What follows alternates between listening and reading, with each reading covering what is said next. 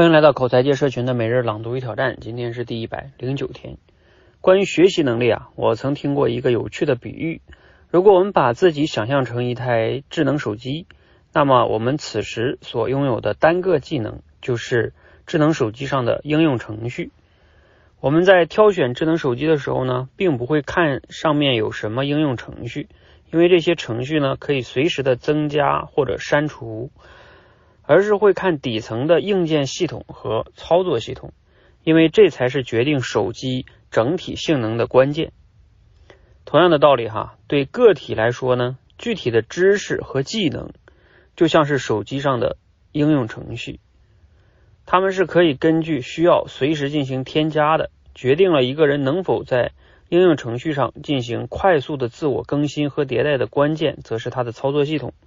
即他的学习能力。然而，在教育领域呢，大家的关注点无一例外的都放在了这些单独的应用程序上。教育者希望给学生装上各种各样的应用程序，以应对未来的商业环境。但是问题是，这些应用程序啊，更新换代的速度是非常快的。如果没有好的底层操作系统，那么一个人是很难适应这个快速变化的时代的。在这种情况下呢，如果想要更好的适应未来，并且跟随着时代的步伐不断的进行自我迭代，那么我们就应该退后一步，将关注点从应用程序转移到操作系统上，让自己拥有更好的底层操作系统，也就是要让自己成为一个会学习的人。内容摘自于苏东匡老师的《成为自控者》。好，那今日的思考与挑战呢，就是你如何理解文中说的我们的操作系统和应用程序，呃，它们之间的一些关系哈？你能再举一些例子讲一讲吗？哈，啊，其实这个呢，就是苏东匡老师用了一个类比，在表达学习能力的一个重要性哈。呃，类比啊，也是我在我们口才界社群里面经常强调的一个，我们在表达的时候非常好的一种，嗯，就是推理方式吧。在逻辑学里边叫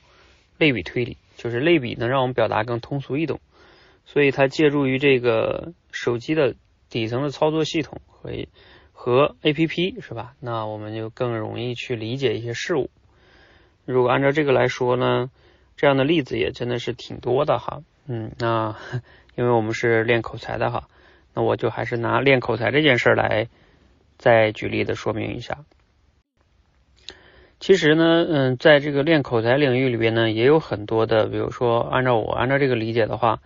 比如说像我们经常说的，哎呀，各种场景的一些口才表达的技巧，啊，比如说汇报的时候应该怎么说，啊，什么喝酒啊，祝酒词应该怎么说，面试的时候应该怎么说，就是在各个场景下，我们一些表达的技巧，其实呢，就相当于这里边说的一个一个的应用程序 APP，而什么是操作系统呢？就是你底层的学习能力、思维能力啊、语言组织能力等等等等，这些才是你比这些应用场景更底层的，像操作系统一样。那甚至再说深一点呢，就是以前我也用过一个大树来类比哈，就是口才如果把它比作成一个大树的话，就像各个场景里边这些应用啊。汇报工作呀、面试啊等等等等这些，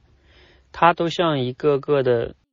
枝叶啊，就枝干上的一些叶子，我们能看得见啊。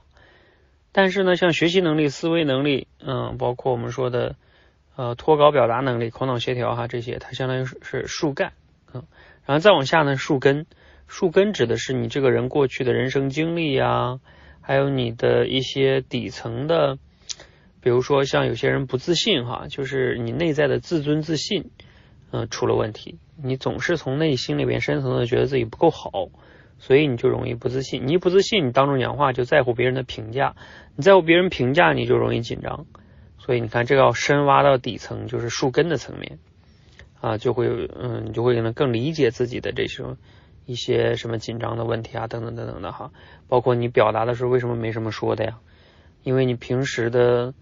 输入量、阅历、思考都太少了，树根的汲从大地汲取的营养太少了。